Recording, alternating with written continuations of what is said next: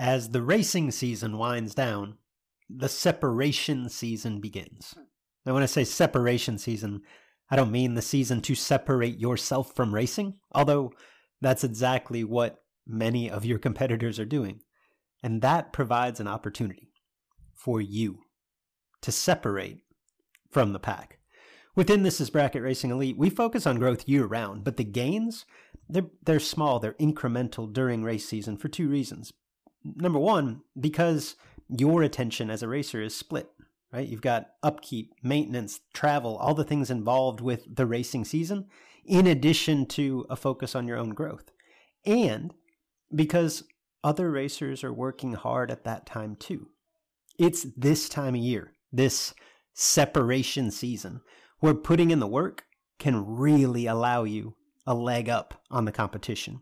If you're serious about doing just that, and you'd like to surround yourself with a group of knowledgeable trainers and accountable peers with the tools, the resources, the wisdom to help you take that next step, and perhaps even with the occasional kick in the pants to keep you on track, this is Bracket Racing Elite is the answer. We've helped thousands of racers just like you take the next step toward becoming the best version of themselves on the racetrack. Elite can help you do the same. Enrollment is open as of Monday, November 27th, and it closes December 8th. Learn more at thisisbracketracing.com slash elite.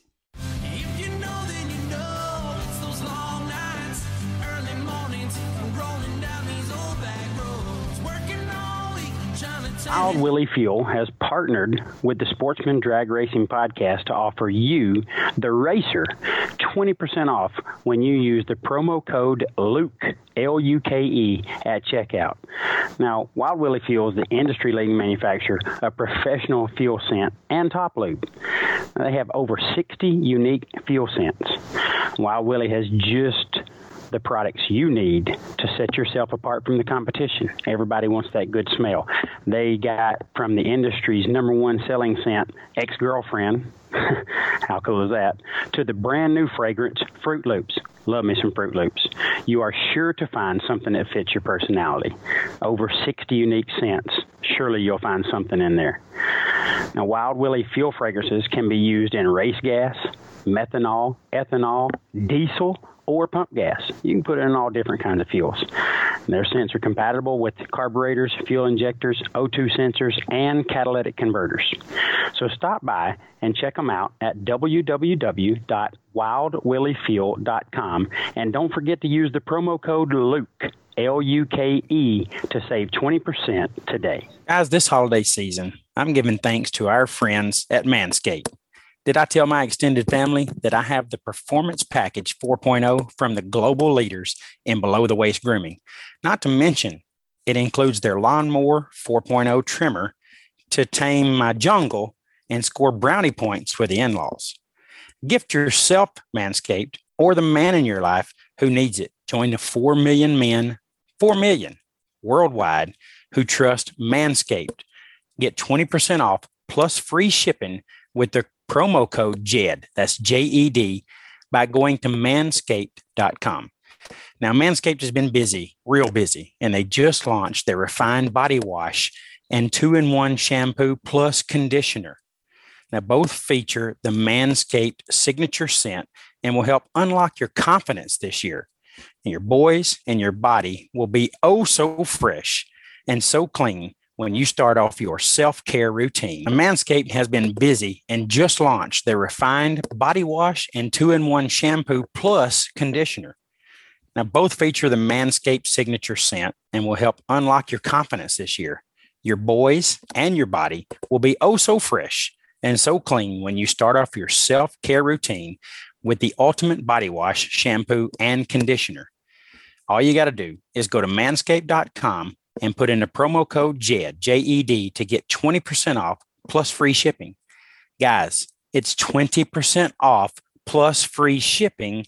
And all you got to do is go to manscaped.com and put in the promo code JED. Simply put J E D in the box. You'll be thankful this holiday season for the best gift of all from our friends at Manscaped. Your boys will thank you. Hello, everyone, and welcome to the Sportsman Drag Racing Podcast with Luke and Jed. I'm Big Jed Jared Pennington. He's Cool Hand Luke Bogacki. If you're a regular listener, thank you for your patronage. If you're new, you'll probably catch on soon enough. Our goal is to shed some light on the events, news, and issues in sportsman drag racing and the stars within it. Welcome back, or welcome to the Sportsman Drag Racing Podcast, where we sometimes discuss U.S. Olympic athletes adult film stars, and sportsman drag racing. I am joined, as always, by my co-host, Big Jed Jared Pennington. Podna, how are you, my What's friend? What's up, Luke? Oh man, I'm well, really well. A lot of good content in the show this week. Looking forward to talking about that. Uh, we are not burning the midnight oil uh, doing the show this week, so I'm glad about that. So if I sound a little more upbeat, it's probably because I am just excited all the way around, Luke, and I can't wait to get into the content here coming up. Well, definitely a little bit more fresher this week, uh, at least on on this end. Like you had an early morning, you may not be as as as fresh as you uh, as you lead on. Yeah, it's somewhat of an act right now. It really is. uh, this episode is all champions, nothing but the champions, nothing champion, all champion all the time. All right. So we're going to kick things off. Ashley Thompson is going to join us with a breakdown of the This Is Bracket Racing.com driver series. We will go through the champions in both top bulb and bottom bulb. Jed and I will follow that up with a brief recap of the NHRA Summit ET World Championships in Las Vegas, where, spoiler alert, Big Jed crushed us in predictions. yeah, I did.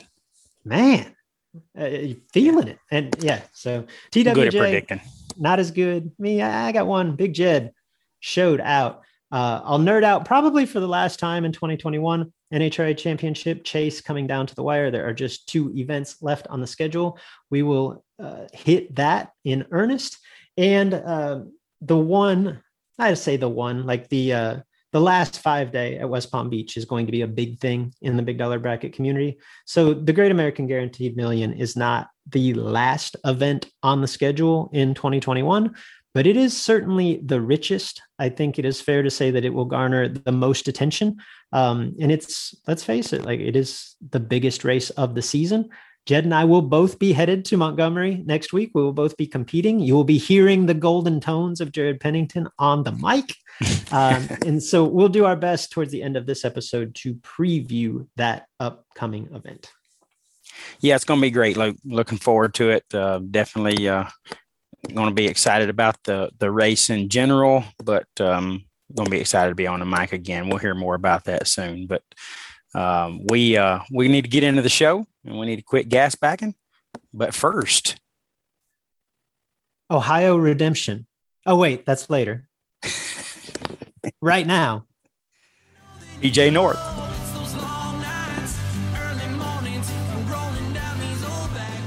Uh, joining my, me now is a familiar guest to the podcast. She heads up the This Is Bracket Racing.com driver series, in addition to the many hats that she wears. Ashley Thompson. Ashley, it's good to see you. How are you? Good. I'm good. Thanks for having me on here.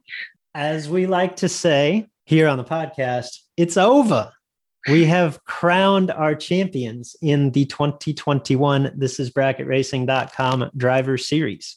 Exciting stuff.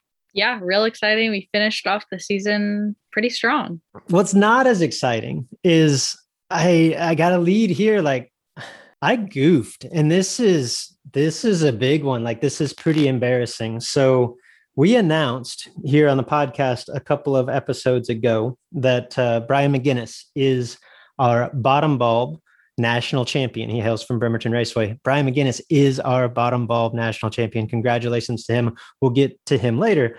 I also announced that the top bulb championship was going to be a split pot between Cooper Chun and Kurt Gross. I goofed. So, like I said, this is this is dumb. This is embarrassing. I I feel like I am on top of this. Obviously, Ashley is super on top of this, but I was going through the points. I said, okay, I don't think mathematically anybody can catch uh, Cooper or and Kurt. Like it's over. They're just going to have to split the pot. Well, what I did not realize was in looking at the points, I thought that Ardmore had two races remaining.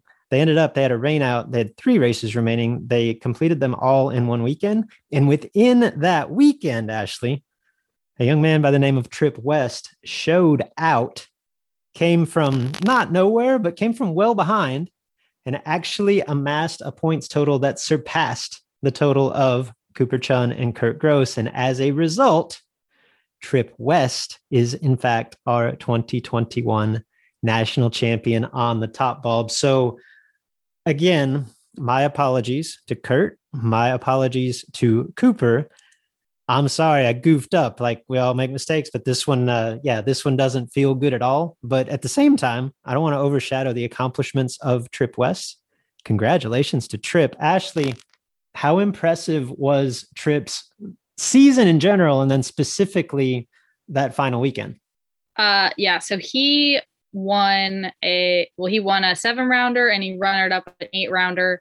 Um, and then he also he uh made it to fourth round, you know, four other times. So he uh definitely showed up a lot of those races. Um, I think they knew who he was when he left. So a hundred percent. That's what, like, just looking at the points totals, I think that's what stands out because essentially everyone in the top 10, or at least certainly the top five, had wins, like, or multiple final round appearances. Like, it wasn't the two finals that set Trip West apart, Trip West apart from the crowd. It was the fact that in every race where he didn't make a final, he was accumulating points. It was the cumulative effect of going rounds throughout the season that ended up making the difference in the end yeah, that definitely helped him. Um, you know, a lot of other racers, they had a couple zeros, so that ended up being their drops. Um, same with like a rain out or whatnot. But uh, yeah, he definitely accumulated points uh, seven out of eight races. So he did a great job there. 100%. And just as a refresher or uh, perhaps news to you, if you have not followed the This is Bracket Racing.com driver series, what this is and how it works is essentially Ashley has developed a nationwide series. There was 20 plus racetracks involved. I say nationwide, we had, we had tracks in Canada as well, yes, kind of continent wide series in 2021. Um, and at each track, they held eight events that counted toward this is bracketracing.com driver series points. Uh, again, the, the premise here is that racers could compete for a national championship without having to leave their home track of those eight races that each track held, we counted their best six for points. Looking at this, like the dropping races didn't have a monumental impact on the actual finish of points, but it is nice to know as a racer that, hey, if I have to skip a weekend, I could get away with it. If I if I have a bad weekend, it's not necessarily going to, to, to deter me. But in the end, just about everyone had a bad weekend at some point, so it kind of leveled itself out, right? Yeah, I, I was kind of surprised. I thought, you know, we'd be dropping more points, but um, maybe racers took advantage of that and, yeah. you know, they knew, hey, I couldn't be here this weekend, but, you know, it's not the big, it's not the end of the world. Trip West, your 2021, this is bracketracing.com driver series top bulb champion. As a result, Ashley, tell him what he won. You've got $10,000 and a big check coming your way. $10,000 uh, for this championship. Pretty special stuff. That I mean, granted, purses by and large across the country are escalating, but I think you'd agree, Ashley. Like it's hard to win 10 grand at your local track week in and week out. Like this is pretty awesome stuff. Yeah. And uh, I'm not sure where he resides, but hopefully he didn't have to travel that far. Hopefully, you know, that was his home track. Um, I think we'll get a little bit more information when we interview him. Um, but yeah, I think you know that's great for him. I'm uh, I'm vaguely familiar with Trip, and I may be I may be speaking out of turn here. I believe that Trip is related to him, and maybe the son of uh, Garvin Lee West, who is like a legend of bracket racing in that general area. I believe they hail from the Lawton, Oklahoma area, which is not too far from Ardmore, but it's probably 100 miles away, something along those okay. those lines. And Trip has been making a name for himself uh, as a as an impressive young racer for several years. Um, but yeah, this is this is big stuff. I think what's the coolest thing to me, Ashley, as I look through this, um, in addition to to Trip West earning this ten thousand dollar top prize, um, we pay back to we had enough involvement this year. Originally it was just going to be 10 grand to win winner take all right? But we had so much involvement this year that we actually brought in more money than we had agreed to pay out. And the the idea behind this was not to profit from it. So we extended that payback uh, to where second place through fifth place gets $500 cash. And then um, sixth through 10th thanks to our friends at jegs are getting a $500 jegs gift certificate uh, which I think most of us would agree as racers that might as well be $500 cash, right? Like it's right. not hard to rack up 500 bucks at Jegs. I think what's the coolest thing to me looking at this is the variety of racers and the tracks that they come from uh, within our final top 10. Yeah, we've got Bremerton, uh, Sacramento, National Trail in Ohio, Numidia, Virginia, um, another Ardmore racer, Worldwide Technology, uh, Raceway, Mid Michigan Motorplex, and Lost Creek in Montana. Montana, right? That, I didn't know there's a racetrack in Montana. I think I did, but yeah, that, that to your point, like only one track had two racers finish in the top 10 in the top bulb, and that's Ardmore, where uh, our champion Trip West Tails, as well as uh, Chucky Weir, who finished, I believe it's seventh. Um, obviously, Trip West is our champion. Kurt Gross and Cooper Chun uh, tie for second place uh, Kurt from Bremerton, Cooper from Sacramento, right?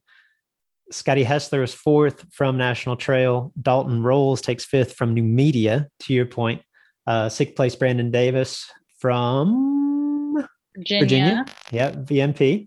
And then uh, Chucky Weir is mentioned from Ardmore, Angelo Belosi from Worldwide Technology here in St. Louis, Robert Lutsky from Mid Michigan, and rounding out the top 10 was Rod Taylor from the aforementioned Lost Creek Raceways in Montana.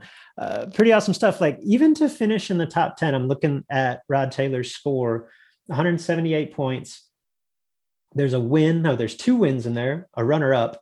Uh, he's hurt a little bit by it looks like they were short rounded races for the most part at Lost Creek, but like pretty impressive stuff just to finish in the top 10. He's in three finals, accumulated points at a variety of other races. Um, just i mean what did we have 200 plus signed up on the top bulb to, initially right? Yeah uh, let's see 226 so to finish in the top 10 alone no small feat much less uh, what trip west did to win the whole thing and take home ten thousand dollars let's transition over to the bottom bulb side now ashley where i actually correctly proclaimed a few weeks ago mm-hmm. that that brian mcguinness is our world champion. Brian hails from a familiar racetrack. Last year, it was two Bremerton racers that claimed our championship, both Lane Savar on the top bulb and Kip Pool on the bottom bulb. Brian, another Bremerton racer, wins this year's bottom bulb category. Is there something in the water up there? there must be, but I know Brian, and I know he's a he's a competitor at um, at Bremerton and also at Pacific. He races at both. Um, and he's definitely one to look out for. Sometimes it's he won, let's see, one, two, three, he won four races. When you can only get to claim six and you win four, like I like your odds. Yeah. Yeah, that's pretty good it's pretty good. He won, um, I don't want to say going away, but like by a pretty comfortable margin, more than four rounds over Brad Hawk from Tucson. Brad finishes second. And there was a time this year, actually, where I think we said like it's going to be hard for anyone to beat Brad Hawk. It looks like he's running right. away from the running away with this. Uh, I guess four final rounds out of six claims will do that, or four wins, I should say, out of six claims will do that for Brian McGuinness. Really impressive season for the racer from Bremerton. Yeah, and Brad Hawk, he he still won three of the events. So right. yeah, it was a close one for those two. Take us through the uh, the bottom bulb top 10 as well. All right. So Brian McGuinness from Bremerton getting that 10 grand. Uh, Brad Hawk from Tucson. Sean Nichols from Lebanon Valley. Uh, Chucky Weir from Ardmore coming in fourth. I call him Chucky. He goes by Charles. I grew up with Chucky. It's Chucky. Okay. Right? Finished in the top 10 in both classes. Yes, that's an accomplishment, right? Yes, that's awesome. Uh, Benny Gossett from uh, I hope I said that right. Big Country Raceway. Yep. Henry Robertson. He's uh, from Sacramento, uh, races at TNA Race Club, put on by Jesse Adams. Friend of the podcast. Henry's been a guest with us before. Yes. And a fellow member of Elite. Yes. Uh, Kip Pool, our champion from last year, Bremerton, he's also uh, number seven, so also in that top 10. Brad Northrup from Numidia, uh, Chuck Hawk from Tucson, and then Ch- uh, Chad Dotson from Greer Race- Raceway. That is a pretty illustrious top 10. I don't care who you are or where you're listening from. There's a lot of names on there that should resonate. In fact, when it comes to bottom bulb racing, yeah, I would say the vast majority of those names resonate. That's a heck of a list in the top 10 and kind of similar to what we had talked about on the top bulb. Chad Dotson, a very accomplished bottom ball racer uh, who calls Greer home in South Carolina. He finished the season with 207 points to finish 10th. Uh, that 207 included a win and two runner ups. Strong season. And, and again, just like we talked about on the top bulb, I believe there's 200 plus entries on the bottom. You may be able to pull up that exact number as well, Ashley. To finish in the top 10 is no small feat.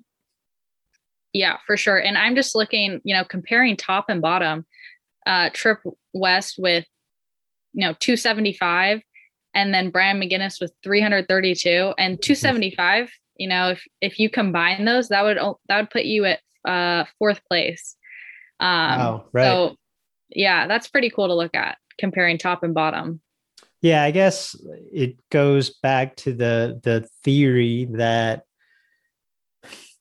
i've always said like if you can follow along with this that if you take the most talented most experienced racer at the racetrack and the most green like the least experienced racer at the racetrack and you give them both a delay box. Like there's a difference. The better racer is still the better racer, but it's relatively minimal. Like their average reaction time may be two hundredths of a second apart, right? Over the course of the day. Maybe, maybe not even that today.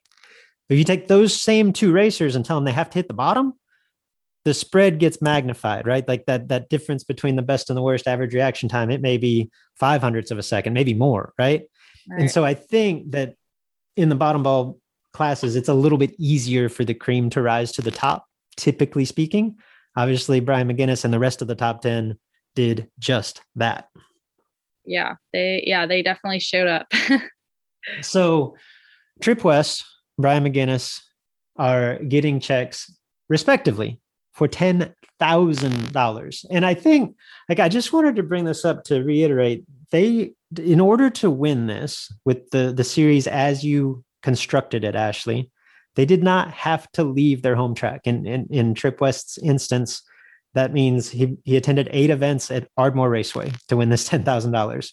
For Brian McGinnis, it was eight events at Bremerton Raceway to win this massive prize. As we mentioned, the, the purse pays back 10 places beyond that. Like, I thought it was interesting. And I was thinking about this because we spend a fair amount of time here on the podcast, Ashley, um, previewing and, and then detailing the NHRA Summit ET World Championships, and rightfully so, because what's awesome, I think, about that event and the trip to Las Vegas, right, is the experience of it, right? And that's something that that we can't begin to um, to within the this is bracket racing.com driver series, right? Is that trip to Vegas, the opportunity to compete on that stage. But strictly from like a, a financial standpoint, what you win when you say win your division championship and earn the right to compete in Las Vegas for that world championship, from a financial standpoint, what you win is the opportunity to spend thousands of dollars and a week plus of your life traveling to Las Vegas for that experience, right? I mean, there is some compensation involved, but again, it's it's five thousand dollars if you win. I think that they help pay some travel expenses, but again, like it's a pretty significant undertaking to get the experience. With this, we don't necessarily have the experience of getting all of these racers together. So again, I'm I'm not here to compare contrast the two, but without that burden of the trip, the expense, it's ten thousand dollars for the overall champion. Like I just, I just said that I wanted to share that to highlight how incredible a program it is that you've put together here. Yeah, I I appreciate that. I um you know, again, I I made this for the, you know, the racers that can't travel to those bigger races, but I think it's cool that um racers like me who, you know, race points at their local track can, you know, you're already racing for points. You might as well sign up for points for this uh to get even more money. Um and yeah, like you said, I mean, it it costs money to travel. so whatever you win, you know, at the ET finals or bracket finals, that you um you get a little bit help, some travel money to get to Pomona or Vegas, um, but you don't get that ten thousand dollars that we're giving away. So yeah, I think it's really cool. No, and I think the reason that we both actually got so excited about this is we share an affinity for the I don't know. I feel like it's almost undermining the local bracket racer to say like the grassroots level of our sport, but I think that's kind of a blanket statement that that we all lean on. And being able to further incentivize the commitment at that level is something that I know is very important to you, has become very important to me as well. It's it's very gratifying on this end to give racers even more reason to support their local facilities and go have fun every weekend. Yeah, I definitely agree. I think, you know, it's important to grow the sport and to um you know, ha- give that opportunity to even like juniors, you know, we're seeing a lot of juniors coming up, um, you know, getting in, moving into those big cars and, you know, this is a great opportunity for them too. Um, we, I see a lot of, you know, people at my home tracks where they don't travel that much and they like, they just stay, you know, they run points and like that is their thing. Like, like you said, it's hard to give them that kind of title of grassroots racer because yes, they are, but they've also been doing this for so many years. Like, you know, there's that's a level their, of commitment to that, yeah, right? That's that, their stage. Mm-hmm. Yeah. So and to be able to to provide a reward for that level of commitment is is pretty cool. So kudos to you, Ashley. Great job once again, as always, putting all of this together, keeping up with it all year. Uh, I can only imagine the workload. Uh, you would not do it if you weren't passionate, and your passion comes through um, certainly through the airwaves on this podcast. For our listeners, look for more. Right, like uh, we we have we've announced the champions. We've we've got it right this time. Um, so Trip West and and Brian McGinnis, we're going to follow up in the weeks that come. Um, with interviews with both of them. Uh, Ashley is going to to come on with Brian. Ashley's going to come on with Trip um, to to recap their season, to get their thoughts. Uh, in addition to uh, the content here on the podcast. Stay tuned on thisisbracketracing.com. We'll have stories on the series as a whole, uh, as well as features on those two champions and much, much more. As far as 2022, Ashley, uh, we are still at the point of recovering a little bit from 2021 and trying to process all of this. The plan is to resume the driver series, the This Is Racing.com driver series next season. We're not ready to roll out any details of that. I guess I would simply say stay tuned here to the podcast as well as to this is bracketracing.com slash driver series. Ashley, for anyone that wants to follow up, that wants to look at the points in detail, that perhaps wants to see all of the racetracks that were involved in 2021, where is their best venue to do that? Uh, yeah, just like you said, this is bracketracing.com slash driver series. Uh, you can see all the tracks involved, also uh, see the points um, uh, and last year's points too, if you want to, you know, take a trip down memory lane and see how those participants did. Um, you can get all the points there too. Yeah, and even like I think there's an element to that too. Is as you prepare perhaps for the 2022 chase, I think there is some value in going back and seeing exactly what it took to win the championship and or finish in the top 10 in previous years. Ashley, thanks so much for your time. Thanks for coming on. Thanks for all that you do in terms of putting this program together. Uh, I don't think that we can overstate its impact and ultimately your impact on sportsman drag racing, particularly at this level. I know that that is the reason behind it for you, but I just wanted to say thanks from our end. Yeah, thank you. All right. Thank you once again to Ashley Thompson. I am rejoined now by my partner, my right hand man, Big Jed. And we, Jed, are going to continue the theme of the show, and that is honoring the champions. Oh, look, this is a fun time. You got some people accomplish something so special over the weekend, and we get to, to highlight them. This is what this show's all about. I'm looking forward to this the NHRA Summit ET World Champions for 2021 were crowned last week in Las Vegas. Congratulations to Nick Smith. He is your Super Pro World Champion. Dan, Dan Casey, your Pro Champ from Division One. Nick Smith, by the way, from Division Four. Derek Jackson wins Sportsman from Division Six. And your man, Gareth Shepard, Big Jed, Division three runner, is the motorcycle world champion. Congrats to those guys. Also, kudos to you, big man. If you'll remember to listeners, on last week's show, Jed, myself, and Troy Williams Jr. took our best shots at predicting the world champions. TWJ showed why he is not a regular host here on the show. He got zero right. Shut out. I save face with one. Thank you, Nick Smith, coming through in Super Pro. Big Jed, you pretty much nailed the rest. Eh, yeah. Kinda. Give yourself some credit. The most impressive by far was your insight on the motorcycle category and that instinctive knowledge that Gareth oh. Shepard was the man to beat. Luke, I remember the day that, that you contacted me about this podcast and said, you know, I, I want to do a sportsman drag racing podcast and I'd like you to come along. And I said, Luke, why are you choosing me? And you said, Jed, it's simple. It's your knowledge of ET motorcycle bracket racing that sets you apart from every other host that could potentially be on this show with me. And once again, you were right. And, and I picked the right ET motorcycle champion. So, you know, it's just a class I study very well, and I, I expected to get this one right. Just humor me. What is it about Gareth Shepard that stood out to you? Well, I mean, obviously he's Division three. So uh, if Gareth is not from Ohio, he has raced in Ohio, which makes him pretty much better than every other motorcycle racer there could have been out there. And then you couple that with the fact that he's got you know a little bit bigger tire on the back than he does on the front. And his handlebars i've looked at gareth's bike his handlebars are positioned very well for finish line driving. Uh, the way that he's got them kind of lean back just a little.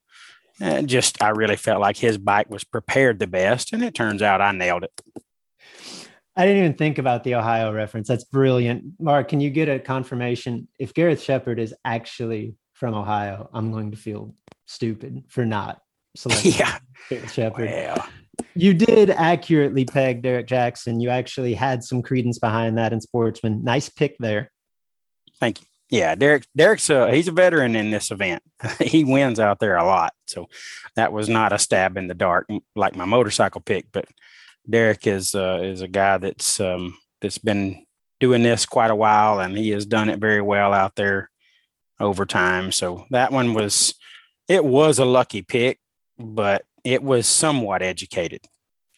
And Jed, I want to give you credit for pro as well, just because like that would be really impressive to pick three out of four. And it would mean that as a team of podcast hosts, we swept this thing. Like I correctly predicted Super Pro, you got Sportsman, you got Motorcycle. We just got confirmation from producer Mark. Gareth Shepard does hail from the great state of Ohio. Of it is Ohio redemption, Big Jed. Yeah. Yeah. I mean, who who wouldn't have picked the the Ohio representative in ET motorcycle? Uh, I take so, back everything that I said. Yeah. Now, back specific to to the Pro ET and, and Dan Casey, you did mention the name. I want to to be a homer here, so I'm going to take my division, Division Two, Tony Gambardella. Uh, Tony's a very talented guy, and he's he's having a great back half of the season as well. So I think he's riding some momentum. It's going to be a long trip. It's going to be a big moment, but I think Tony's capable of getting in there and handle it. But if uh, if I wasn't going to pick Tony, and I know I don't get two picks, Jeff Rydell, that's my man. He's uh, he's out of Texas, good dude. Don't so get two uh, picks, looking for him, and uh, and I'll add Dan Casey. That's this is all Oh, well, there we political. go. There we go. This is all Whatever guys. you do, that don't don't straddle the fence. That's It's all guys. It's all Out of guys that's character. race with me. So uh, I'm pulling for Dan Casey too. I I'd like to see any of these guys win, but uh, that's that's my group. So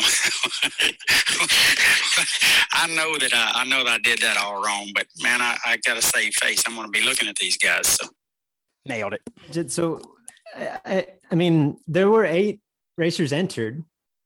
I mean, if you pick three, the odds are pretty good. Well, I mean, I would have given you guys three picks if you can get it. I mean, that was all. That wasn't three picks. That was one, one A, and one B. okay, okay. I mean, I think officially we got to go with Little Gambler. I think the pick was Tony Gambardella, but there's got to be something said for honorable mention here. Like, obviously, you destroyed Troy. You beat me handily. I want to give you like two and a third, correct, out of four. Okay, I You was should- you going. get some partial credit for Dan Casey. I was going two point two five, so I'll take two point three three three. Okay, well, yeah. See, we're gonna Uh, round up. Yeah, it's just fine. And if you guys think picking half the field is an advantage, then you know, I guess whatever. If, if that's just how you feel, that's whatever. You know. I mean, you know, you gotta you gotta pick your spots. Yeah, I agree. I mean, it was Dan Casey all along. I just didn't want to hurt anybody's feelings, but whatever. you just you were doing that to protect Jeff Rydell and Tony Gambardella, weren't you? That's what I do, Luke. I see. That's what I see do. Now. Take See, care of my I don't- boys. I don't always envision this in the moment, Jed, and and in the aftermath, it becomes perfectly clear. It all comes for full circle. Yeah, I'm when I get a chance to explain myself, it gets cleared up in a hurry. Something like that. All right, so so we've talked. This is bracket racing driver series world champions. We've talked NHRA Summit ET series world champions. Let's move to the NHRA Lucas Oil Series, Big Jed, and this might be the last time this year I get to nerd out. A, a couple of the championships are over, right? Decided. Um, at this point, two races remain on the schedule. We've got the final NHRA divisional event in Las Vegas this weekend, followed next weekend by the NHRA World Finals in Pomona. As of now, Comp with Bruno Massel Jr., Supergas with myself are clinched. Everything else, somewhere between really interesting and at least partially interesting. None of the other classes are over just yet. Before we get to them, let's talk just a little bit about competition eliminator because this got pretty interesting. So, coming into the national event in Las Vegas a week ago, Big Jed, Bruno Massel Jr. was in the lead by less than a round. Um, and basically, in order for David Billingsley, his closest pursuer, to have a chance, Bruno had to get beat in round four or earlier. And keep in mind, he had both the Vegas national event and the Pomona national event to clinch the title by winning round four. If he was unable to do that, then Billingsley could pass him only by winning, nothing short of winning, his last divisional, which would be the Las Vegas divisional event this weekend. So a bit of a long shot for David Billingsley, but a couple of things had to happen. Bruno had to lose. He had to come back next weekend. He had to win. Well, I mentioned things got interesting. They paired each other in round one. So Billingsley's destiny was in his own hands to some extent, right? Gets the gets to square off with Bruno. If he wins, his championship hopes are alive. He again would still have to win the divisional, and then Bruno would have to not win fourth round at Pomona. But you're telling me there's a shot, right? David Billingsley, 40 on the tree, 56 under, just solid. Bruno probably didn't mean to be 60, and he probably didn't mean to take two thou, but that's what he did. Two thousandths of a second determined that round one matchup in Bruno Massel's favor. So that gives him the opportunity to close things out. He goes on and does that. Not only does Bruno win fourth round to clinch the championship, he goes on and puts a nice little bow on that by winning the event. With that, Bruno Massel has clinched. Bruno Massel is your 2021 competition eliminator world champion. He joins a very small group of competition eliminator drivers. I believe that includes Bill Maropoulos, Frank Aragona Jr., David Rampy. I don't think it extends beyond that. And now Bruno Massel as three time competition eliminator world champions. Luke, incredible uh, odds, you know, that that these guys are going to pair up first round, you know, because this is a, a, qualified deal where, you know, that the the better cars typically will not see one another in round number one. Then it happens, and then the two thou stripe, uh, job well done, obviously, uh, end to end there by Bruno. And I'm not sure who makes good clutches. I, I hadn't been around the four speed, five speed world in quite some time, but maybe it's like McLeod or somebody that, that makes clutch stuff. But we need a segment, uh, clutch performance, the McLeod clutch performance of the week or something, because Bruno gets it. That was clutch right there. And then to go on, get the fourth round win that he needed, and you know, obviously finish the deal off and win it. Huge, huge deal for Bruno, three time champ now. Just an awesome performance by him. Well, I'm not here to doubt Bruno's clutch performance. I will also say that he's using the Bruno's automatic transmission. Oh well, yeah, maybe maybe that's a maybe it's a Bruno then a Bruno. You know, pulled a Bruno. It, it was a Bruno performance, not a clutch yeah. performance. A Bruno yeah. performance by maybe Bruno. so. rename it. Of drama in that particular round, like although it didn't necessarily decide the championship, had to be super dramatic. Like had to be fun to be there and certainly to to be involved in. And speaking of drama, like Jed, we don't often discuss the top alcohol categories. And to be quite frank, like I don't have a ton of interest in them. Um, but the final round in Las Vegas, if you can't get interested in that, like you can't get interested in drag racing, let me set the stage. Coming into the event, Rachel Meyer uh, leads the world championship chase. There is only one person that could catch her. That's Jackie Frick. Rachel trying to go back to back with her sister Megan, who was last year's NHRA world champion, in order for Jackie Frick to unseat Rachel Meyer to take the championship, she had to win the race, nothing less. Rachel was there, could not earn points, was there simply to play blocker. Guess how this played out in the final round of the event, one of the final rounds of the Top Alcohol Dragster season. Yes, it was Rachel versus Jackie, one round, winner take all for the championship. Again, wasn't there. Don't particularly follow Top Alcohol Dragster. Could only imagine, Big Jed, that you could cut the tension with a knife. Not only did Rachel Meyer win, she set low ET of the event. She went 519, which is not like a Top Alcohol Dragster record, but at Vegas, I mean, Justin Lamb said it best when we were talking about it earlier. He told me that going 519 in a top alcohol dragster at Vegas is like a pro stocker going 620. Like it's the shot heard around the world. So the Meyer clan once mm. again steps up, makes a lap with all the pressure on. Pretty cool stuff.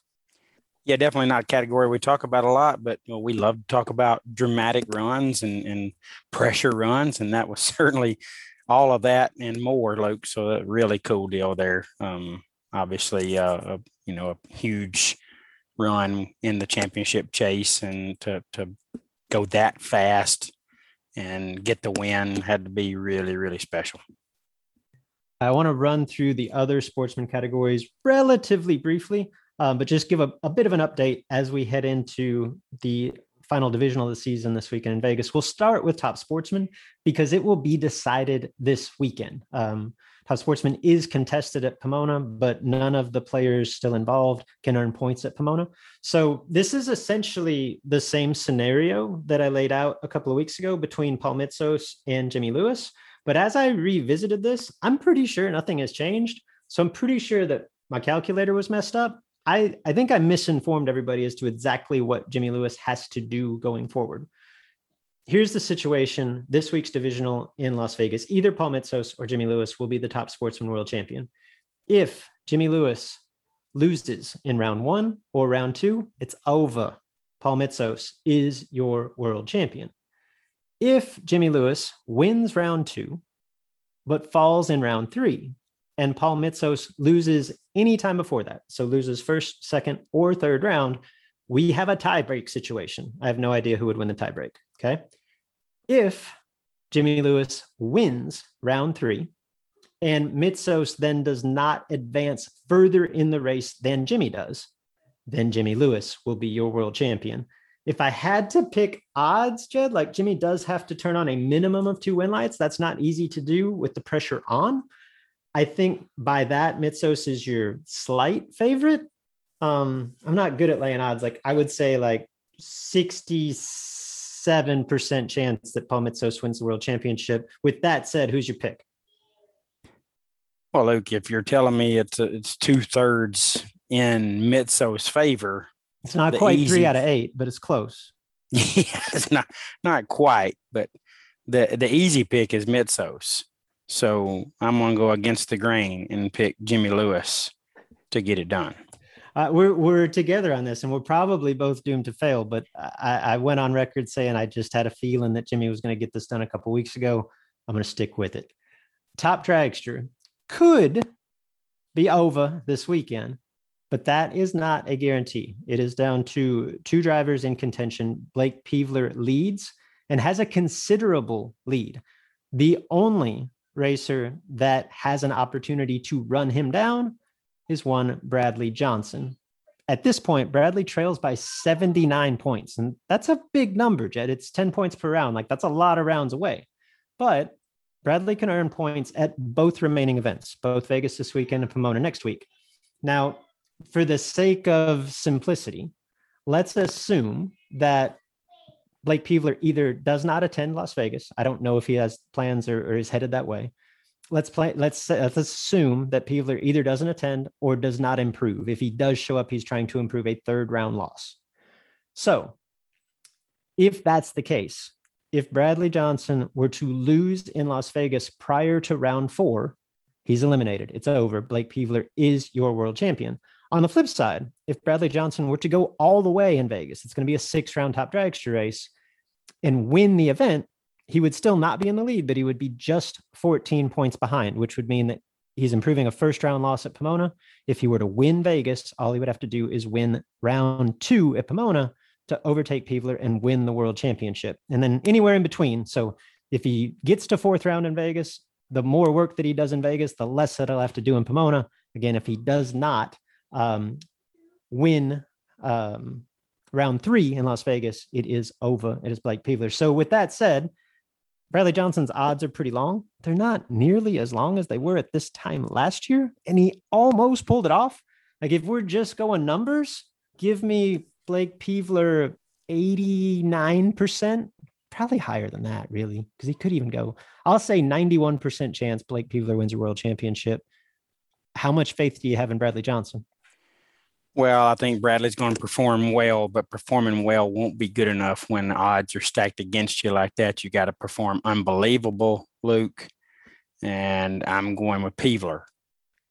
For sure. Smart money on Peevler. I just for the story of it, like a, I'm a racer. B, like as a podcast host, we are here for the content. I would love for Bradley to do well enough to take it to Pomona, right? Even if he has to win, like just extend this one more week, keep it interesting. But yeah, if you're asking me to pick, like the odds are a little bit too long. I'm picking Peevler. Yes, solid choice there.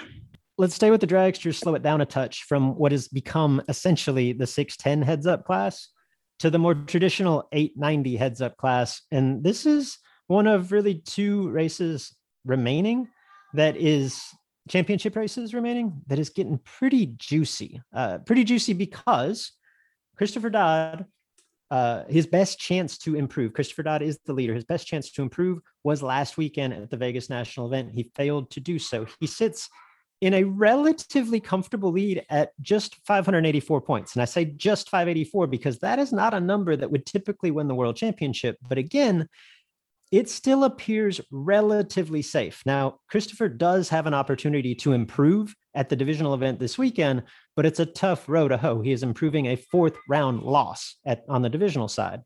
Mathematically still alive, Steve Hoyt, Division three runner who was not in Vegas last weekend, is not entered in Pomona.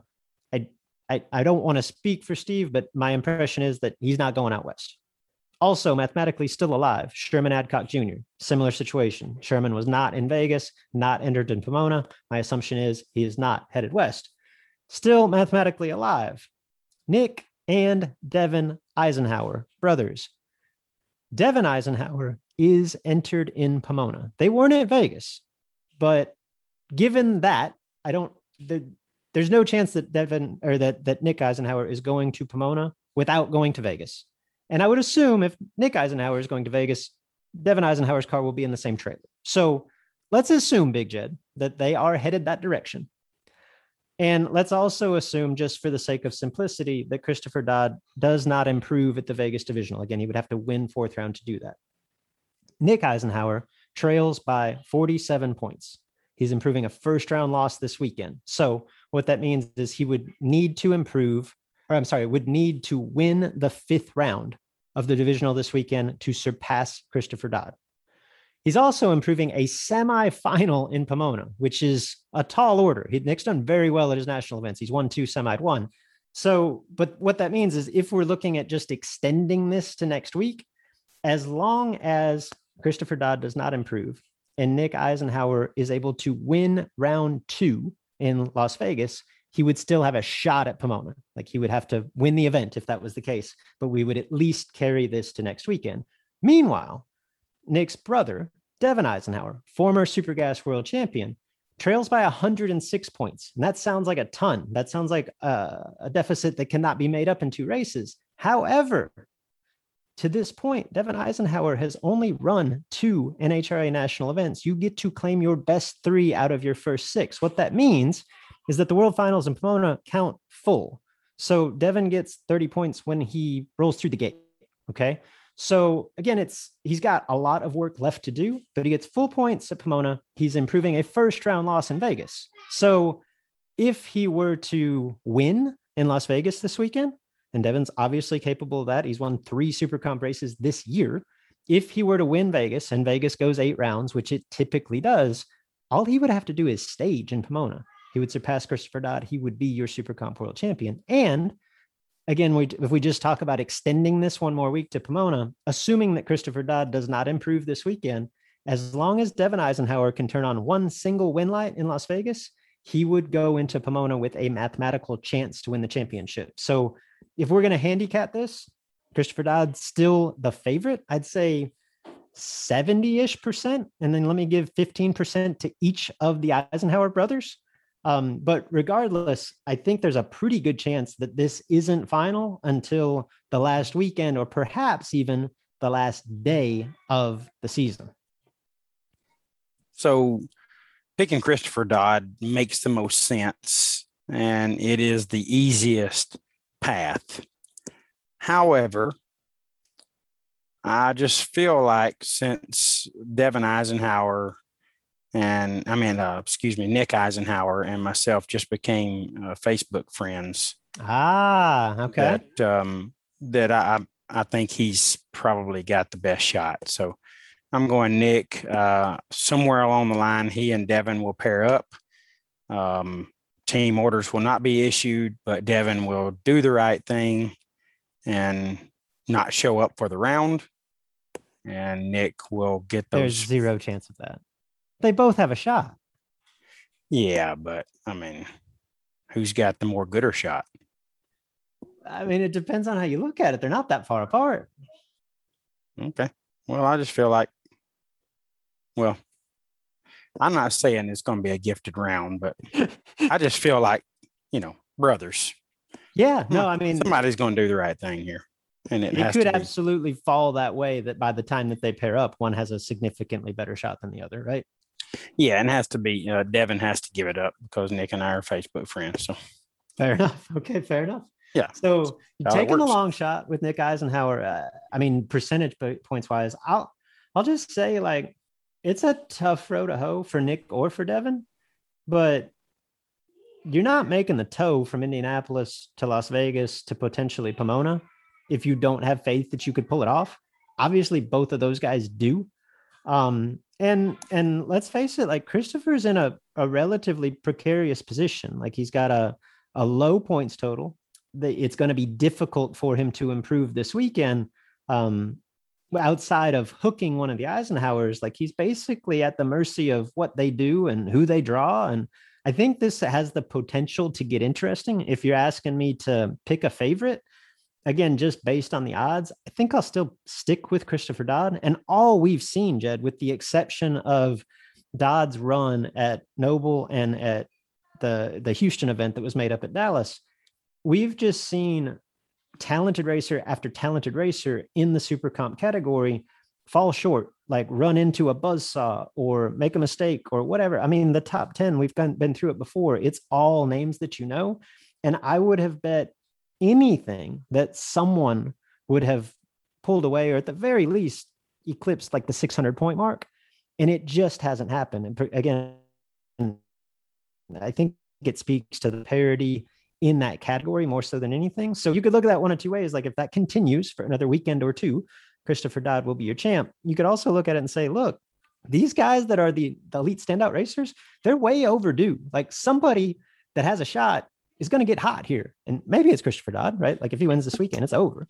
Um, but maybe it's one of the Eisenhowers. Yeah, look, I feel like since the points became interesting and, and there was uh, even a little bit of clarity in the super comp chase, I feel like there's there's been at least 10, maybe even 12 guys you mentioned that that could emerge as the the champion. So definitely a lot of parity, a lot of talent, and you know that's that's tough racing. I mean, it's there's been some tough laps in that category this year, just like any other year, but uh, definitely a lot of parity, as you mentioned. Uh, we can run on to Superstock and we can breeze through this relatively quickly because again, this one's not over mathematically, but this one's essentially over. Greg Stanfield, I'm gonna say 98% chance will be your Superstock world champion. Joe Santangelo has the best shot to overtake Stanfield. Santangelo can earn points at both Vegas and Pomona, but he's 89 points back. If he were to win both races, Joe Santangelo could improve his score by 119. Okay, so that's 30 points more than he needs. Like he doesn't necessarily have to win both races, assuming, of course, that Greg Stanfield doesn't improve and he could improve at either or both. Um, but there is not much margin for error for Joe Santangelo. At very minimum, he would have to semi this week, win next week. Uh, and again, Stanfield can earn points at both races, but admittedly, he would have to go very deep to improve on either side. The only other driver in Superstock with a mathematical chance is Jimmy Hidalgo Jr., and he would have to win both Vegas and Pomona, and Greg Stanfield would have to not improve. So I'll say 98% chance Stanfield, give me one and a half percent Joe Santangelo, 0.5% Cooter Hidalgo. Mm. I'm gonna have to go with Stanfield there, bro. Good point. A 98% chance. We'll close this out with stock because if the super comp points battle is juicy, stock is it. Like stock is a filet mignon. Like stock is by far the most interesting class remaining. So just on the periphery, Joe Santangelo leads coming into Vegas, 633 points. Jerry Emmons less than a round behind at 625. And I'd frame this for a couple weeks as it's a battle between those two, and it may be. But as we enter these last two events of the season, by my math, there are still seven stock eliminator drivers mathematically eligible. You got Santangelo and Emmons at the top. Todd Hoven, on the strength of just a remarkable last couple of months, uh, is at 591 points. So he trails by 42. Jimmy Hidalgo Jr. at 569. Matt Lisa has a shot at 546, as does Chris Hall, as does Ryan Monford. And each of the seven drivers that I just mentioned can earn points at both remaining racers, races, Vegas and Pomona.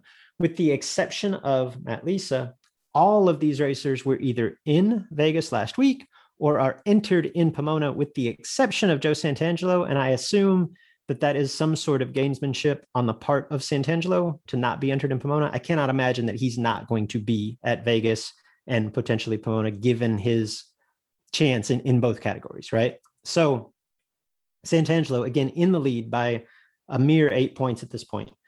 He's trying to improve a third round loss this weekend in Las Vegas on the division side.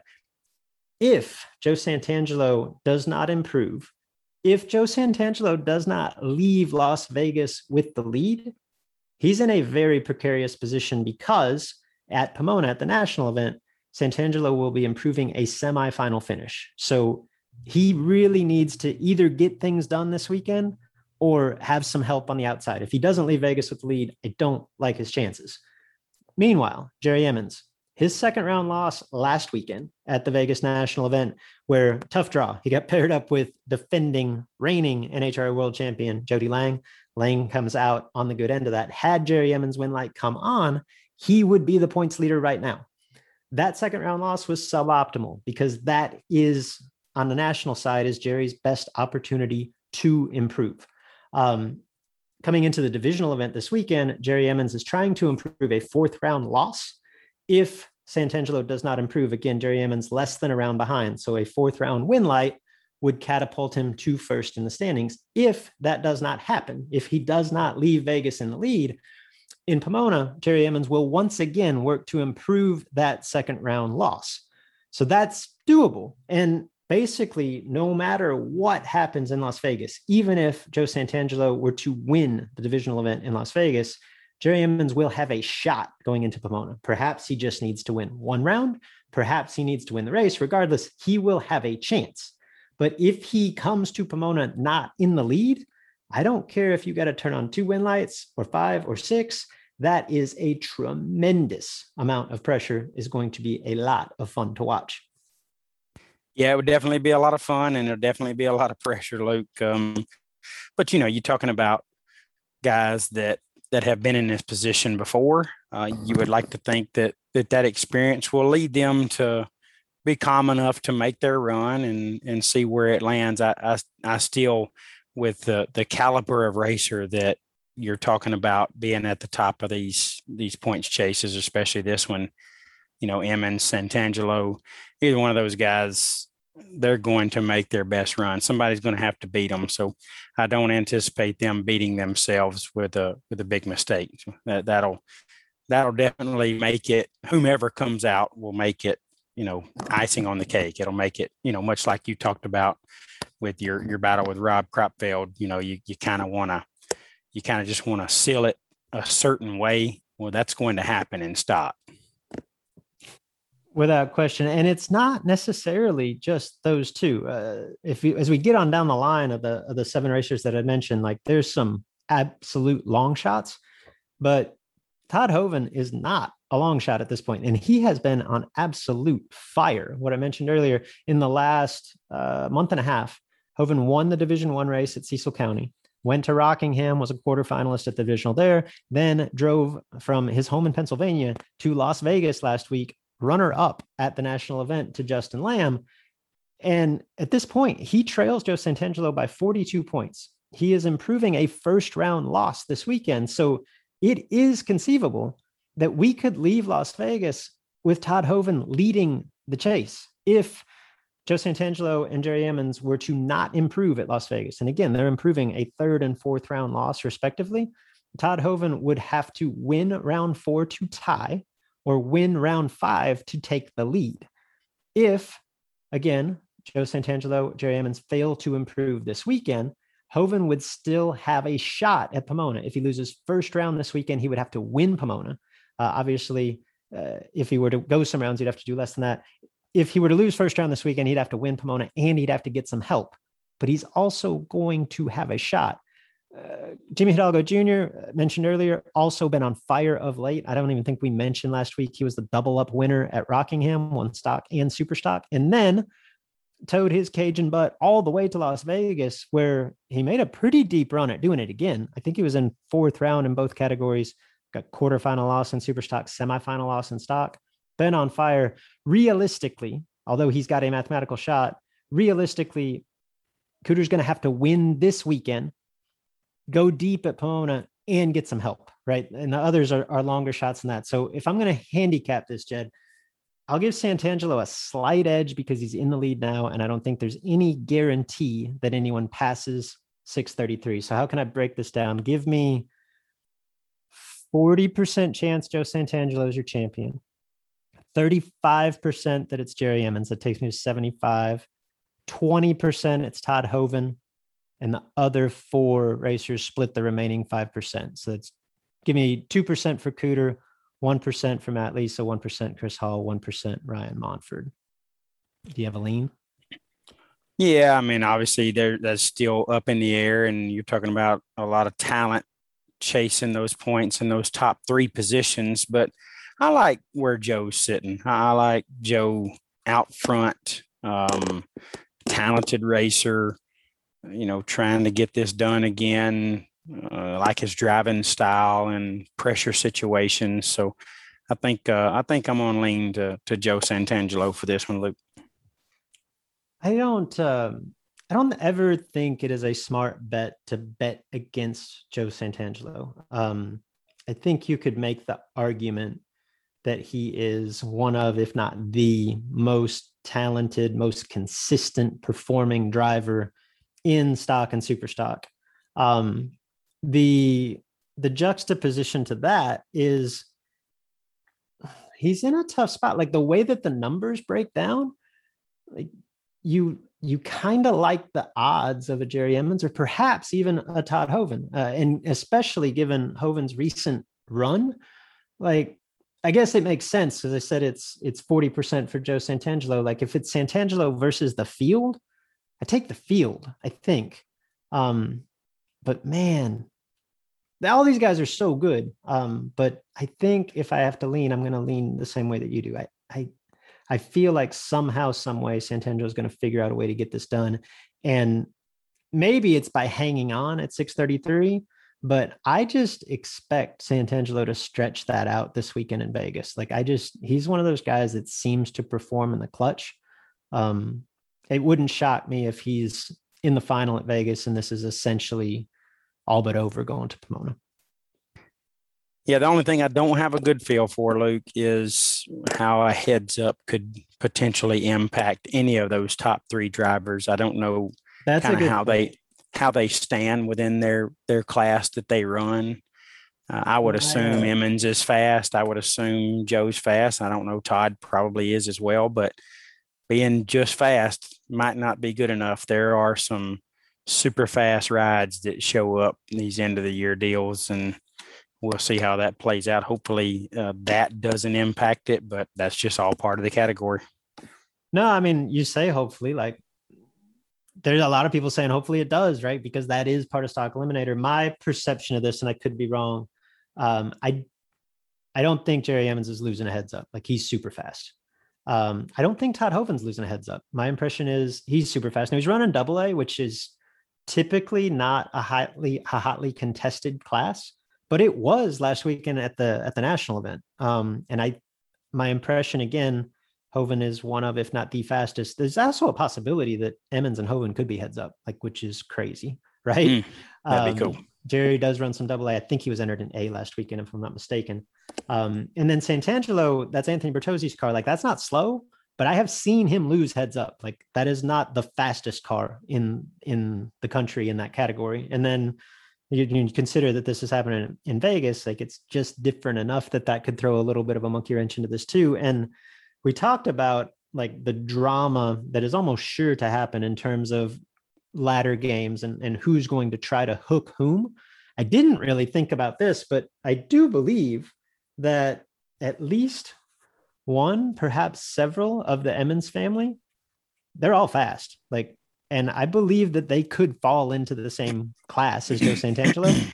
like that could absolutely play a role in this too. So it will be uh it will be entertaining. It will be fun to watch how this all shakes down this weekend because I think um I, I think everyone in this field operates with the highest degree of integrity, but there will absolutely be some sportsmanlike gamesmanship going on, or I would expect to see that this weekend. I think it's gonna be fun to watch. Yeah, I agree. Looking forward to seeing how that plays out, Luke. Right, so that's our championship breakdown. There's basically at, at this point on the calendar, there's two things that we're keeping an eye on, right? Moving forward, it is the conclusion of the NHRA season, the two events that we just talked about and broke down, And it is the Great American Guaranteed Million Dollar Race on the big dollar bracket side. It is not only the last uh, huge bracket race on the schedule in 2021, it is also like by far and away for this particular season the richest. I mean, at this point, we had um, the million dollar race paid 300 grand, right? We're gonna 3x plus that in two weeks in Montgomery. Like it's it's a guaranteed million dollar race. So to kind of preview that, because Jed, we'll both be going to Montgomery next week. We'll both be there, boots on the ground. Um, yes. Not sure if we're gonna if we're gonna be able to record an episode next week. So this will serve as our as our Great American Million preview. And we take this however direction you or whatever direction you want to take it, Big Jed. Um, my thought here was let's talk about a handful of things that we are looking forward to, a handful of maybe questions that will be answered, things that we're excited to see in Montgomery next weekend for the Guaranteed Million. All right, guys, starting November the 1st, you're able to pre order parts for our November sale. Our friends at BT have a tremendous sale going on, and you need to take advantage of it. That means you'll receive the 20% discount without even having to call us on November the 26th, typically the Black Friday sale. We'll simply charge you on the 26th when the sale actually begins. So you'll be off to the races. So, what does that mean? Starting November 1st, you pre order for the Black Friday sale, you get 20% off. And when all that starts taking place on the 26th, you don't even have to call. What's on sale? Well, I'm glad you asked. It's power glides, torque converters, and turbo 350 and turbo 400 variations. So you've got basically p- transmissions and torque converters of any kind that we offer that you're going to be able to take advantage of a sale price on. Remember, pre orders run November the 1st through November the 24th. So pick your parts today and call us 1 800 626 1828 when the tree turns green. Yeah, Luke. So, you know, we, we both had five things uh, that we're looking forward to. That's what we wanted to discuss about the Great American Guaranteed Million.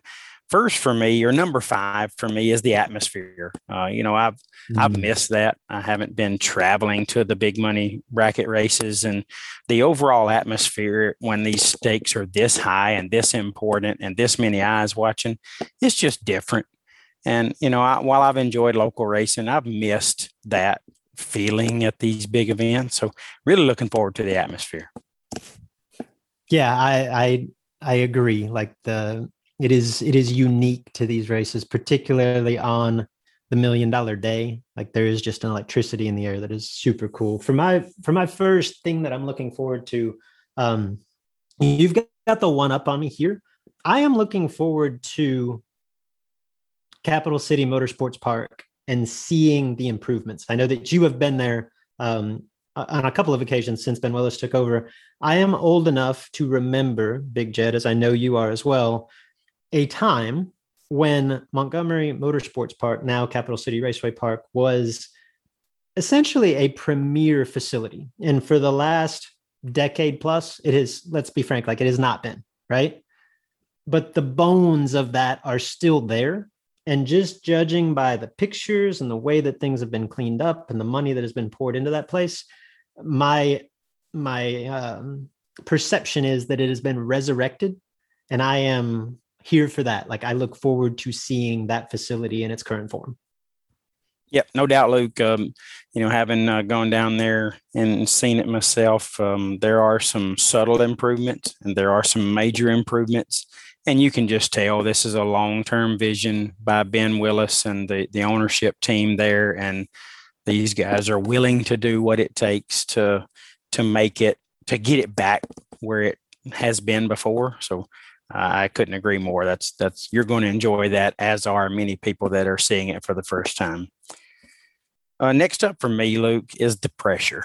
Um, I haven't raced much this year where I felt pressure, like uh, where I felt like I had to make, you know, great runs. You know, always trying to make as good a run as you can. But again, when you're at these big money races, to, there's just a little bit extra pressure on me, or I feel it and, you know, quite frankly, uh, I feel like I performed halfway decent on the tree when that's happened. I've, I've had some mechanical issues here and there, and you know that's cost me, and I've made some bad decisions that have cost me. But um, I feel like my car's really good. I, I, feel like I'm capable of letting go good, and I'm pretty excited about the pressure and just that feeling every time you roll around the corner, and and how important it is.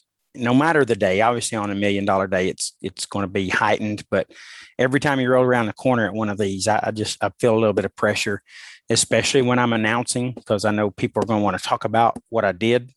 So uh, I'm looking forward to that. I'm, I'm really excited about it. Yeah, no, there is an element to that. Like, obviously, the internal pressure is really high just because of the amount of money that we fork over at the gate, right? And the electricity in the air. We all, everyone realizes what they're racing for. But I do think you bring up an interesting point, Jed, and, and it's, I think it's heightened in in your shoes uh, because you are forward facing to the crowd. But I do think it's an interesting element that no one talks about in recent years is just the fact that there's always at those races been eyeballs on you in terms of the other racers around are by and large like the racers that we really respect and so we want to you know we want to do our best in front of those racers but specifically for the last what five ten years with the the advent of and obviously the increasing popularity of the live feeds there are literally you know thousands of eyeballs on you and and it it gets back to you like every round right? Via text via social media what have you like it, it's very apparent that people are watching. And i do think that that adds an element to this that we don't normally talk about but i think the majority of racers are impacted by to some degree. Yeah, I agree, and I think you know sometimes that leads to poor results, and sometimes it leads to amazing results. So I'm looking forward to seeing it in my lane and the others. Uh, so four for me, I'm going to go there. I'm just I'm interested to see if there is any follow up to the Hunter Patton drama. Now, let's be completely frank. I don't expect Hunter to roll in and make them tell him that he can't race, right? I don't think that's going to happen. But there is some debate here, and I don't, I won't pretend to know exactly how this works. It is my um, assumption or my understanding that Hunter is appealing his suspension with NHRA. While that's under appeal, is the suspension in place? Like, could he come race? And if that was the case, would he, for fear that it would impact the potential um, success of said appeal? Now, again, my assumption here is that this will be handled discreetly. Like this will be handled between Hunter and NHRA or Hunter and Britton Galen. Like I don't think it'll ever come to a head at the event. I don't expect to see him there. Um, but that's something that is on my radar that I'm going to keep an eye on. Yeah, very good point, Luke. Uh, that that's there's still a lot of discussion going on around that incident, and I know that for a fact that track owners and operators have been contacted by the NHRA, and yeah, and I don't been, think I was clear. Capital City Motorsports Park is an NHRA sanctioned facility, right? Yes, and they they've all all NHRA member tracks have been contacted, and uh, it's probably something I should have told you guys off the air that I got a little tidbit of information while I was there, and um, I would not expect to see Hunter in attendance at the Great American Guaranteed Million. Um, that is my assumption as well. What? If, yeah. Oh, what if he just showed up to watch? I think that'd be just fine. Uh, and again, I think that would cause a stir. You know, it would definitely cause a stir. But again, I, I, I lean on what I said last week. Um, you know, Hunter may need to look into trying to be a race director. He he might he might could be part of the staff at the Great American Guaranteed Million and you know, get himself back in good graces with some folks and give him an opportunity to really talk to people. I'd like to, you know, maybe they need a meet hunter booth where you go by and you spend 10 minutes with Hunter getting to know him because I think people's opinion of him would change uh, dramatically in some cases if I'm that were the picturing a case. dunk booth. Like you don't you don't dunk Hunter. you, Yeah. you just want to meet him. Right? Although the dunk booth might go over a little bit better. Yeah, the dunk booth be fun. Uh, what's number three on your list? Number three for me, Luke, and you probably have it on your list, and I certainly don't want to take this from you, but the converter changing contest. Uh, that- I am looking forward to that. That is going to be a really cool thing. As many teams as wants to to enter or apply can do so. They're going to pick eight. So if there's 40 teams that think they've got the best change converter changing group and process in the pits, well, they're going to pick out eight names, eight teams bring them to the lanes. You got to drive it up, and it's got to be able to drive away and get on the chip. Um, that's going to be really cool. Although it probably won't last very long because you think it's going to be in the teens. I still think somewhere in the 22, 23 minute range. But either way, it's going to be super fun to watch. And you know, if I if I get the chance to be part of the uh, team with a hot mic during that segment, uh, that'll even be more gooder for me. More gooder, more gooder. Yeah, no, you uh great minds think alike, Jed, and so do we. That was number three on my list as well. Where did we we talked about this a couple weeks ago? Did we set the over under at 15 minutes? Ah, you know, that's a good question. I think you were right in there somewhere. Yeah, I think I'll go under too. It, it seems like I think this might have been via text with Britt, I, but I, I think his estimation was like 12 minutes. It's gonna be fun. It's gonna be a lot of fun. Like this, uh, like I said before, I think uh, I, I'm a I'm a big fan of the wheelie and the burnout contests, but they're getting a little bit played out. Like this is new and spicy, and yeah, like I, I'm I'm here for this. I want to I want to I want to take this in 100. percent What's number two? Yeah. Number two for me, Luke, is very simple, yet uh, it it's really mind-boggling, and that's racing for a million dollars. I am going to stage and race an opponent, or hopefully several mini opponents, with a million dollars on the line. You know, and, obviously, I don't think there's any chance in the world the winner is going to get a million dollars, but nonetheless, that's what there is to win this a million dollars is going to get distributed through the, the, the last however many cars, right? 100%.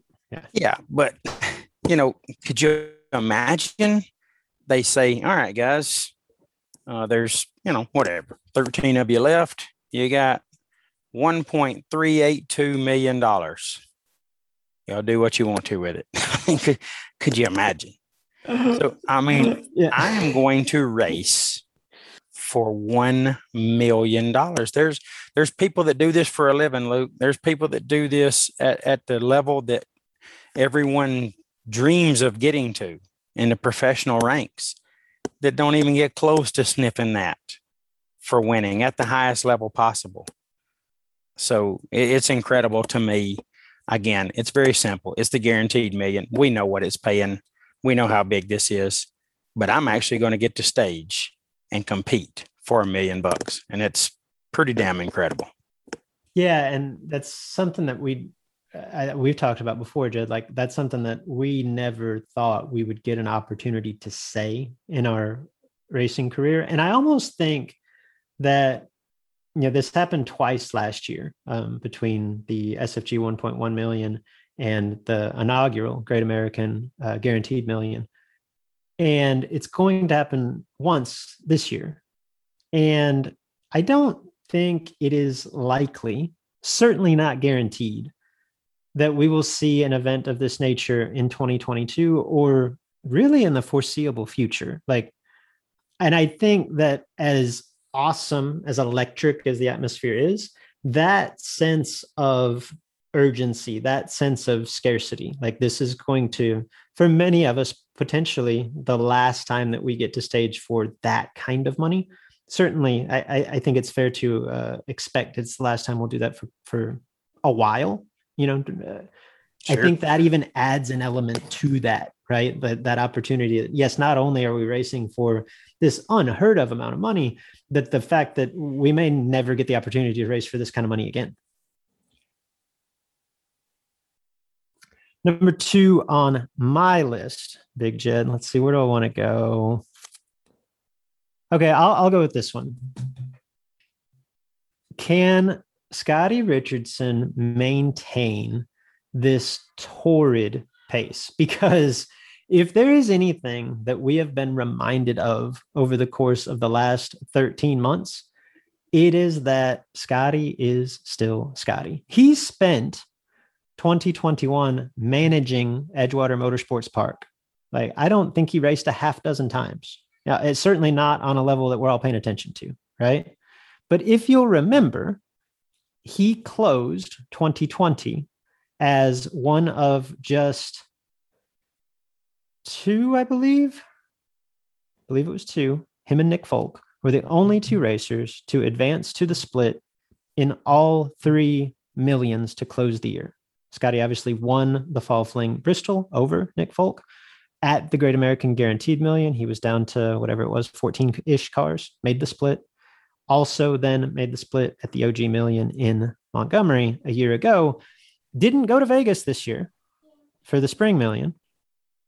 Did obviously attend the OG Million in Valdosta, Georgia, where he drove to the runner up finish. So it is difficult is an understatement, Jed. Like I have been going to million dollar races since 1999, have made almost one every year in many instances, multiple millions. I believe I have been to the split three times in my life. Scotty is four for four. Like it's impressive enough that he won the fall fling million. It's impressive enough that he was in the OG million final to be at the split in the last four quote unquote million dollar races might be the most impressive stat of the last year and a half. And, and Nick Folk right there beside him, like Nick's done the exact same thing. But particularly for Scotty, as like somebody that basically doesn't race unless it pays a million to continue at this pace. Now, granted, he is Scotty Richardson. Like we have come to expect this for 30 plus years but that is absolutely incredible. So I am here for just seeing if Scotty can go do it again. Well, the answer to that is yes, Luke, because he's Scotty. Um, but it is unbelievable what he's accomplished. Uh, you know, and, and his engine won the the guaranteed million last year, so it was good to be Scotty all the way around. And then he won a fifty grander just to, as a side piece to his million runner up in South Georgia. So you know, when, when you really look in his his last four major events in totality, it is it's as good as anyone could even dream of doing.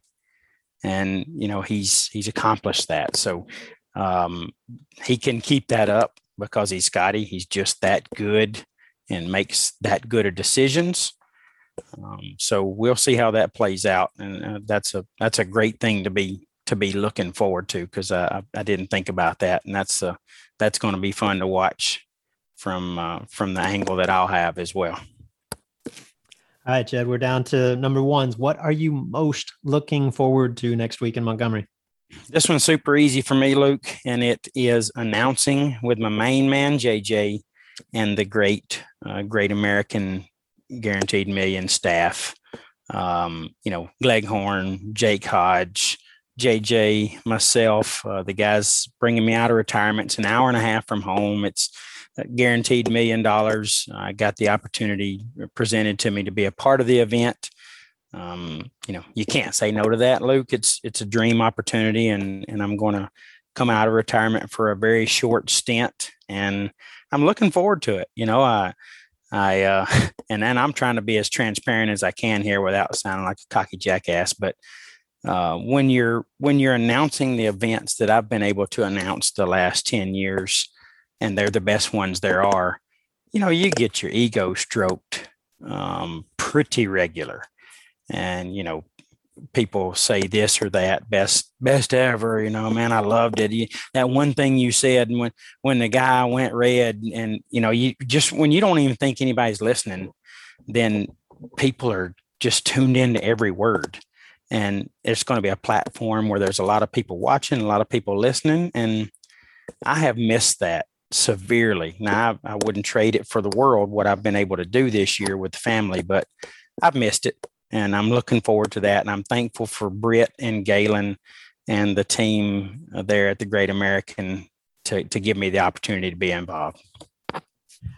You know, I it didn't make my list just because I didn't think about it. But one of the things that I am certainly looking forward to, two things, did a listening to you because it is very entertaining and enjoyable, and b like just seeing you, big guy. Like I'm gonna get to give you a hug. Now, granted, it hasn't been like years because we had our our our immaculately planned vacations. Yeah, we did. That that that just happened to coincide. But it will be great to see you, my friend.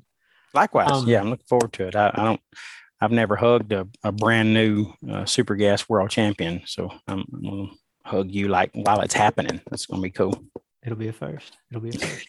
um, so my uh, my number one thing that I'm looking forward to, I'll veer back to the the competition side, and it is this: like we've got an interesting juxtaposition because to this point in 2021, we've had two quote unquote million dollar races. Uh, they were won by Bo Butner and Adam Russell, both going super fast in dragsters. Russell dialed in the 430s. I think Bo was dialed around 450 in Vegas, which is a good tenth slow from anywhere else. Like two super fast dragsters, and we've talked about um, in on recent episodes. You know, is that a trend? Is that the way to go about um, winning at a high level in 2021 and beyond? Let's juxtapose that with to this point in time, Big Jed, there have been two races that paid a million dollars or more, legit million dollars or more to the winner. They both happened in 2020. Both of those races were won by relatively slow door cars, specifically Chevy 2s. Jeff Serra driving the Duke Mobile with the borrowed power plant going, I don't know, somewhere between 580 and six flat, depending on the run, right? Steve Cisco going 620s in the Bertozzi Chevy 2. I'm interested to see which trend continues here or if something else comes in and completely bucks the trend. You know like maybe there's a 750 chevette that wins. Yeah. maybe there's a 490 buggy that wins. That gets my vote by the way.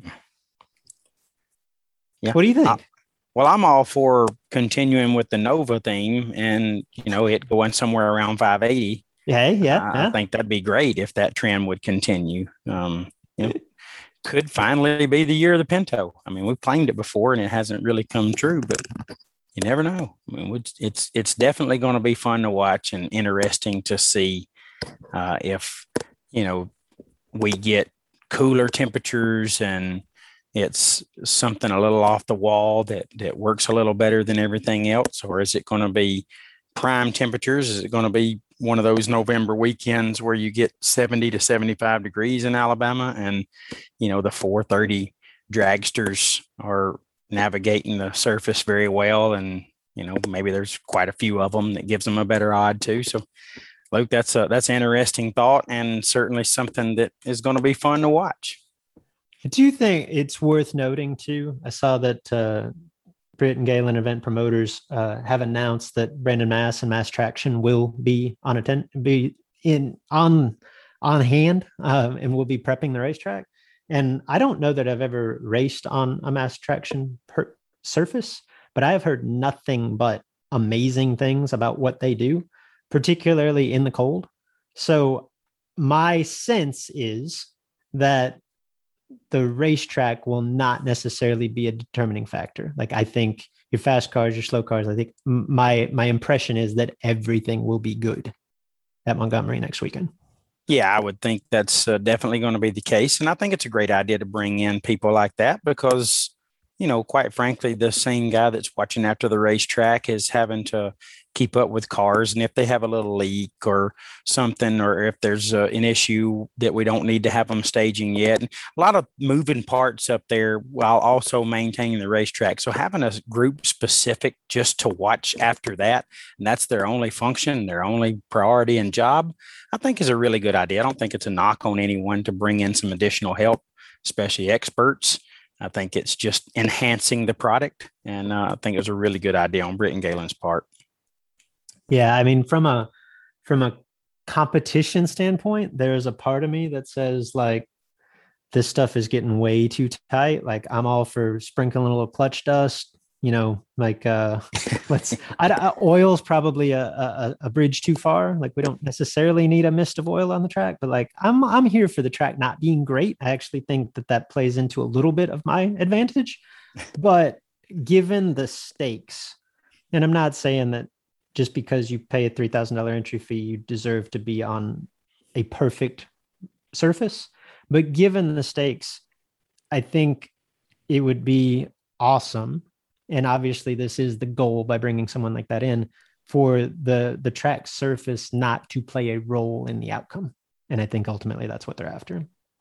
Yeah no doubt. And luke uh, real quick the guys posted uh, from the great american guaranteed million that uh, just a little while ago there was 19 entries remaining. Um, by the time the listeners hear this it's going to be way less than that and the opportunity to enter is going to be gone because it's uh, wednesday is the deadline to to get yourself entered into that race and they're just going to take what they've got after that. So um, listeners i hope you got in if you were trying to get in late because uh, this one is going to be absolutely special Hundred percent, and I'm really, really happy to see that that uh, this race yes. is close to filling up for the sake of the promoters, for the sake of this type of race in general. My sense was that it would go that way, but that is great to hear. Like I think, uh, I think it's fair to say that Britt and Galen took on a pretty decent chance. Not, I mean, forget the fact that you're guaranteeing a million, but what a month or two ago when they kind of dug in and committed to, hey, we're going to do this, even though we're short right now um, because it's one thing to be short um, whatever i don't know how many you know 50 60 100 entries. It's another thing to be short 50 60 100 entries when they're three grand a pop. Like it, quick math like that's sticking your neck out there pretty good. So Darn i am i am very happy to see that uh, not only obviously is the race going to happen which we've been saying for a month but that the race is going to be full or near capacity and uh, that it's going to be profitable for them because that's in order if we're ever going to get the opportunity to do this again obviously that has to happen. So good stuff. We are up against it a little bit jed. Let's close this out. Do you have a bad beat from last weekend? I do. Uh, it was round four of the uh, vegas national uh, greg stanfield um, pairing up uh, with the with the racer. I, I had it on the other document that we had, so I lost it. I, I need to go back and look, but nonetheless, Greg was 16 take seven in super stock round four. Obviously, improving there uh, was you know big for him. It, it still looks good for him, but he could have really continued on and, and sealed this thing up had he been able to go go forward and win that event and certainly win that round. Um, 16 take seven is a really good lap, but not when your opponent is nine dead zero. Oh, and I just pulled mile. it up as Larry Zavala, who yeah, Larry Zavala to, to the final. I think Larry runner up. I could pull that up too, but yeah, that's woo. And and no knock on Larry, no offense to Larry, but if you look at his box score, Luke, he was averaging probably a mid to high 40 bulb through three rounds, and then uh, laid Mr. Stanfield down nine dead zero. 16 take seven's a pretty solid lap in any category, but it's really good in super stock and it come up way short. All together now, it's a right place, right time kind of sport. Yes, Larry. Zavala, runner up uh, to Chris Hall in super stock at Vegas last week. That's a good one. That's a good bad beat. I like it. I will go with the final round of stock eliminator at the same event, which pitted the aforementioned Todd Hoven opposite five time NHRA world champion and hometown hero in Las Vegas, Justin Lamb. As we mentioned, Hoven making a run at the world championship.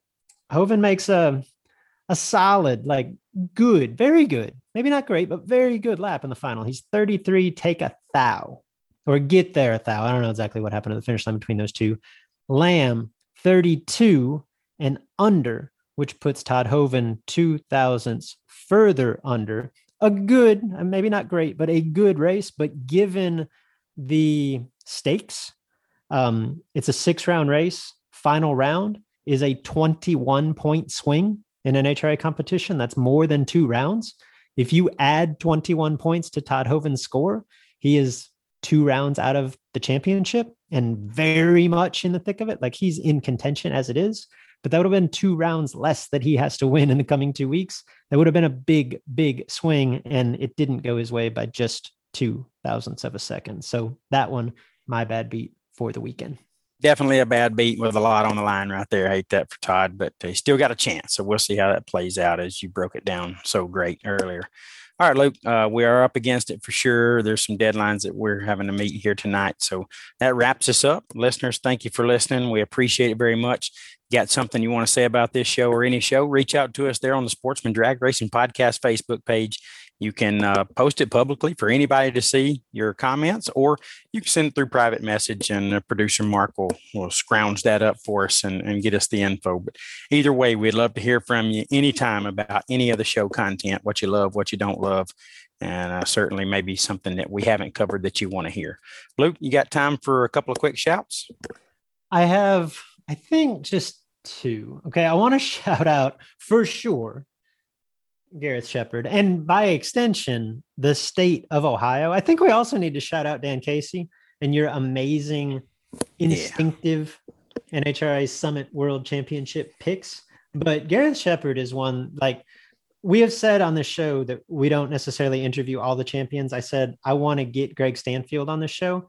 I also want to get Gareth Shepard on this show for two completely different reasons, although they they will share similar titles, right? As NHRA world champions in 2021. We got to get Gareth Shepard on the show. I couldn't He redeemed more. Ohio. Yeah, I couldn't agree more. The guy's toting the flag right now. One other uh, less tongue-in-cheek shout. How about shout out to NHRA national event doubles? Because shouts to Kelly Wade on this. Uh, she did the research. This is in one of her um, columns that I read over the weekend. There has been at least one national event double up every year on the NHRA trail since 2011. 27 drivers have doubled at this point, I think, for a, a combined total of like 42 national event doubles. And it's become more commonplace in recent years, uh, at least one a year since 2011, every single year. To this point, Big Jed, in 2021, no national event doubles. None, not one.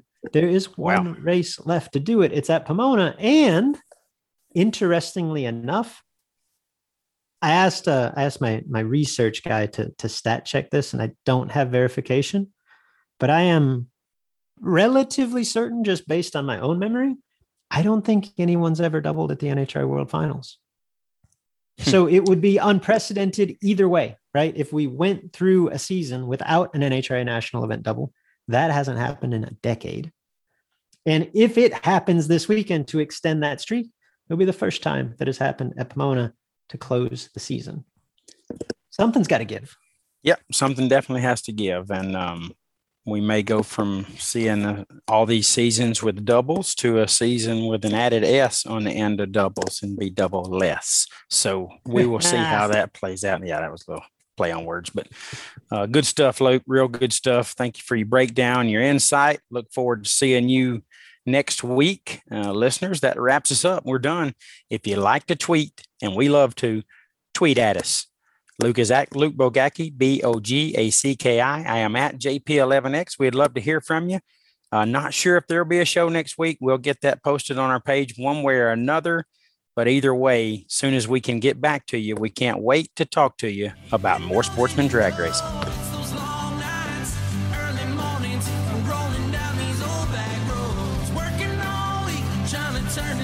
Enrollment in This is Bracket Racing Elite is now open. You've heard me discuss, or at least reference, This is Bracket Racing Elite.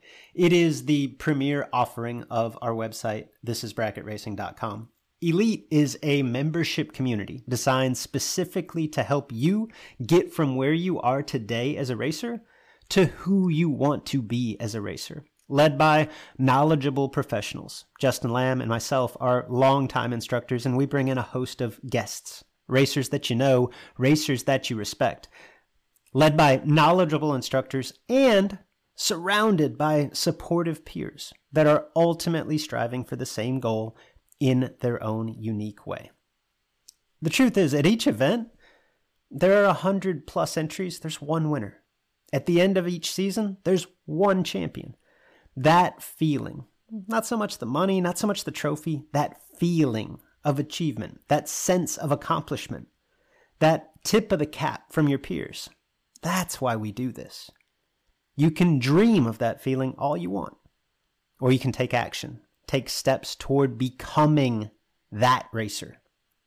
If you're ready to take the first step, this is Bracket Racing Elite is for you. Enrollment is open now for a limited time. Learn more at thisisbracketracing.com slash elite before we close the doors again on December the 8th.